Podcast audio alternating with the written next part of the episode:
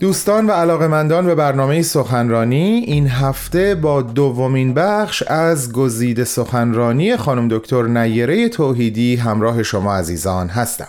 خانم دکتر توحیدی پروفسور دانشگاه و مدیر سابق دپارتمان مطالعات زنان و جنسیت در دانشگاه ایالتی کالیفرنیا و پایه‌گذار و مدیر فعلی مطالعات خاورمیانه و اسلام شناسی در این دانشگاه هستند و همچنین عضو هیئت پژوهشی مرکز مطالعات خاور نزدیک در دانشگاه UCLA در کالیفرنیا. و همچنین گرداننده برنامه سخنرانی های دو زبانه درباره ایران در این مرکز. خانم دکتر نیره توحیدی در سال 2017 میلادی در 27 مین اجلاس سالانه انجمن دوستداران فرهنگ ایرانی در شهر شیکاگو سخنرانی را ارائه دادند تحت عنوان نقش زنان در همبستگی جامعه. ازتون دعوت می‌کنم شنونده بخش دوم از گزیده صحبتهای ایشون باشید.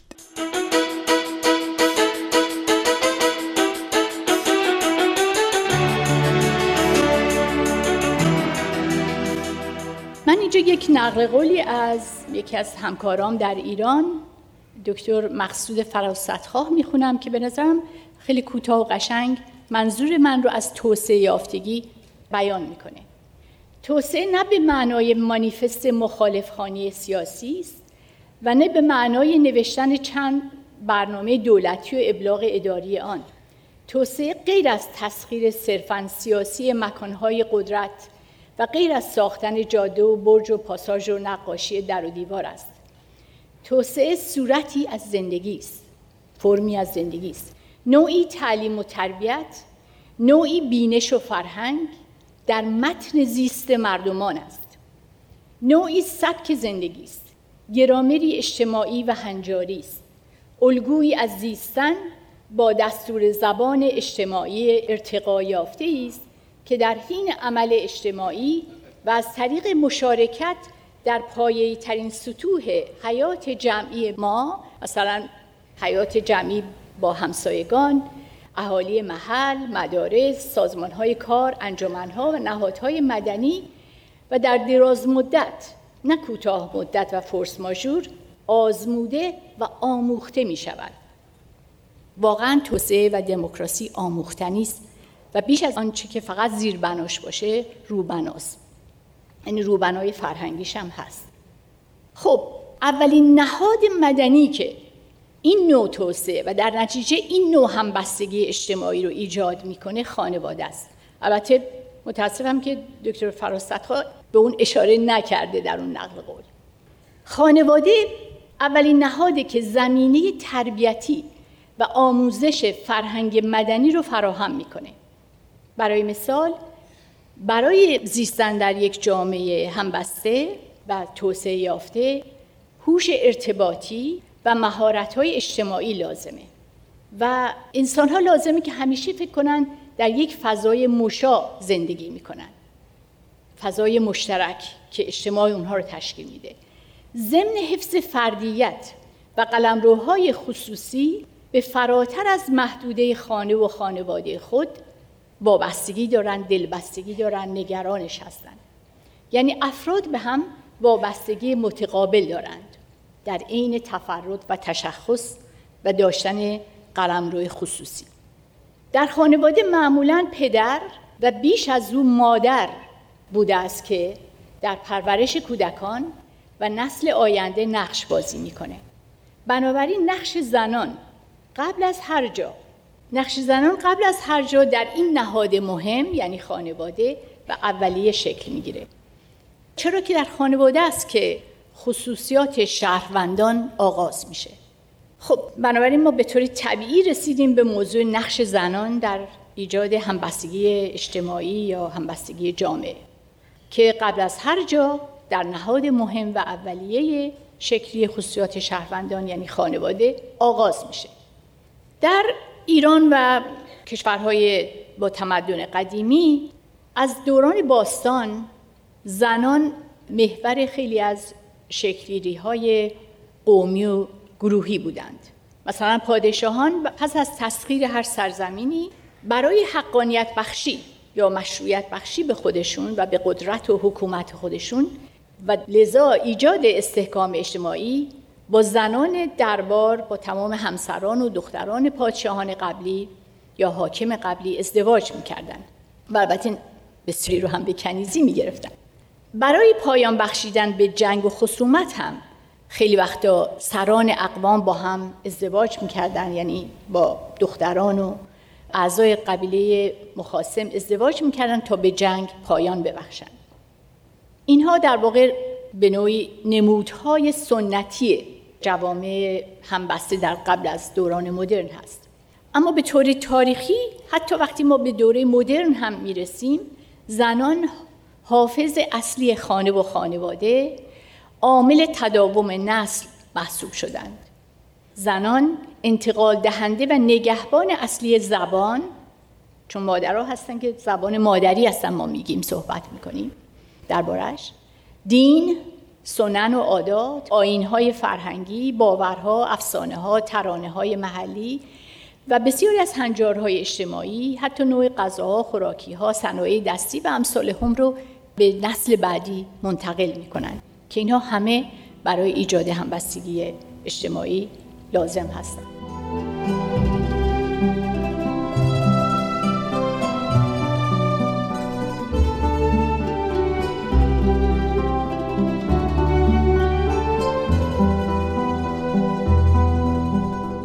عزیزان ما شنونده بخشی از صحبت‌های خانم دکتر نیره توحیدی هستیم که در 27 مین اجلاس سالانه انجمن دوستداران فرهنگ ایرانی در شهر شیکاگو سخنرانی رو ایراد کردند تحت عنوان نقش زنان در همبستگی جامعه.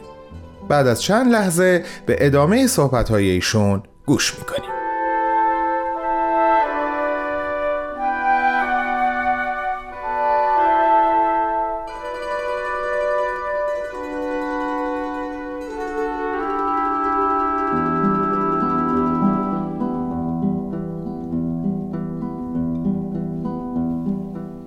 رو در این حال حافظ اصلی فرهنگ و هویت قومی یا ملی و وحدت و همبستگی اجتماعی دونستند حتی در دوران مدرن.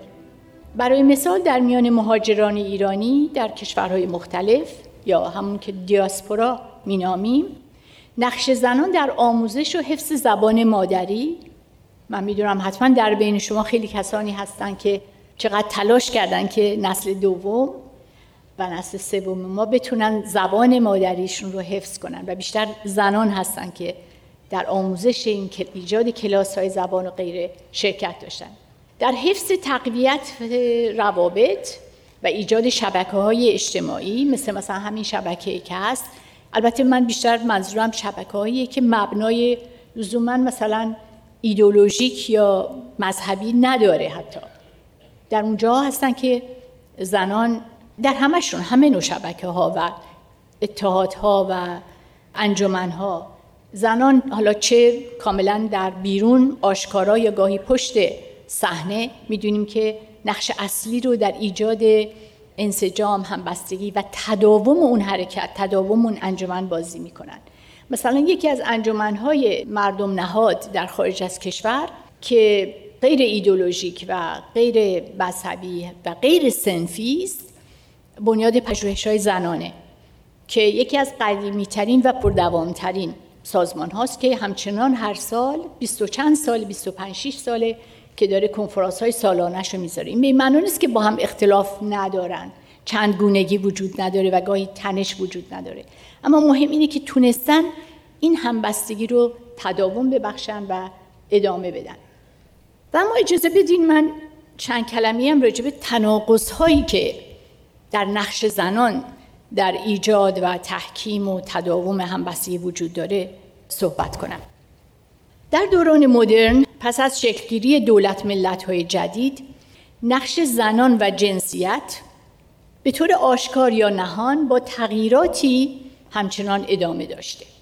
شکلاش فرق کرده ولی مثل گذشته ادامه داشته. من چند تا مثال می‌زنم. اگه دقت کنین کشورها رو اغلب با زمیر معنس خطاب می‌کنن. مثلا United States of America is a she not he. خیلی از کشورها اونجا که زمیر دارن زمیر تنیس به کار میره. خود ایران ما با اینکه در زبانمون بسا زمیر معنیس و مذکر نداریم ولی کلمه ایران یک کلمه یه اسم زنانه است. درسته؟ ما ایران خانوم داریم ایران آقا نداریم. خب خود این خیلی معنادار هست. حالا من وارد بحثای تحلیلیش نمیشم فقط خواستم یه کمی راجبش فکر کنیم. و باز فکر کنیم که در گفتمانهای میهنی و وطن پرستانه معمولا از ناموس ملی مام وطن و امثال اون سخن میره. اگرچه خیلی وقتها میگیم سرزمین پدری ولی در واقع خیلی وقتها وقتی به خصوص خطر پیش میاد و این وطن این سرزمین پدری در مقابله با یک تهاجم و به صورت دشمن قرار می‌گیره فوری در ذهن ما به صورت مادر مجسم میشه و باید از مام وطن دفاع کنیم. و الا این مام وطن می‌تونه بهش تجاوز بشه. و اینطور هم میشه. خیلی از جنگ ها ما می‌بینیم که در اون جنگ ها به زنان بسا کشور مهاجم یا کشور دشمن حمله میشه تجاوز میشه و هدف هم به هم زدن کوهیژن تجانس نژادی یا قومی یا خونی اون قوم اون کشور هستش که در جنگ های قومی اینو می‌بینیم در جنگ های بین المللی می‌بینیم. هنوز در بعضی کشورها و ادیان و فرهنگ ها مثل ایران ایران امروز و حتی دیروز فقط مردان مجاز هستند با زنان کشورها و ادیان متفاوت یا فرهنگ های دیگر ازدواج کنند. و تابعیت و شهروندی هم از طریق مرد به بچه ها می‌رسه یا به همسرش می‌رسه. در حالی که برعکسش نیست. مثلا همین اخیرا اگه یادتون باشه روان شاد پروفسور مریم میرزاخانی وقتی سعی کرد بره ایران خب شوهرش از چک بود از جمهوری چک. ایرانی نبود مسلمان هم نبود. اولا باید اجازه دولت رو داشته باشه یک زن اگه می‌خواد با غیر مسلمان ازدواج کنه. ثانیا می‌خواست بچهش رو ببره مشکل داشت چون بچهش شهروند به حساب نمیومد و هنوز در ایران این قانون وجود نداره با اینکه سالها زنها دارن براش مبارزه می‌کنن که زنان هم بتونن حق شهروندی رو از طریق مادر هم عین پدر به فرزندان انتقال بدن. ما هزاران زن ایرانی داریم که با افغان ها ازدواج کردن با عراقی ها ازدواج کردن و بچه هایی دارن که اینها ایرانی هنوز حساب نمیشن شهروند حساب نمیشن.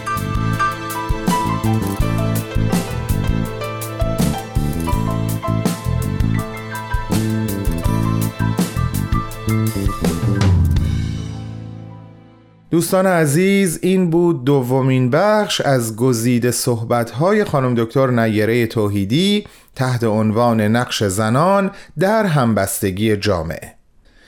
خانم دکتر نیره توحیدی همونطور که ابتدای برنامه خدمتتون گفتم پروفسور دانشگاه و مدیر فعلی مطالعات خاورمیانه و اسلام شناسی در این دانشگاه هستند و همچنین عضو هیئت پژوهشی مرکز مطالعات خاور نزدیک در دانشگاه کالیفرنیا و گرداننده برنامه سخنرانی های دو زبانه درباره ایران در همین مرکز.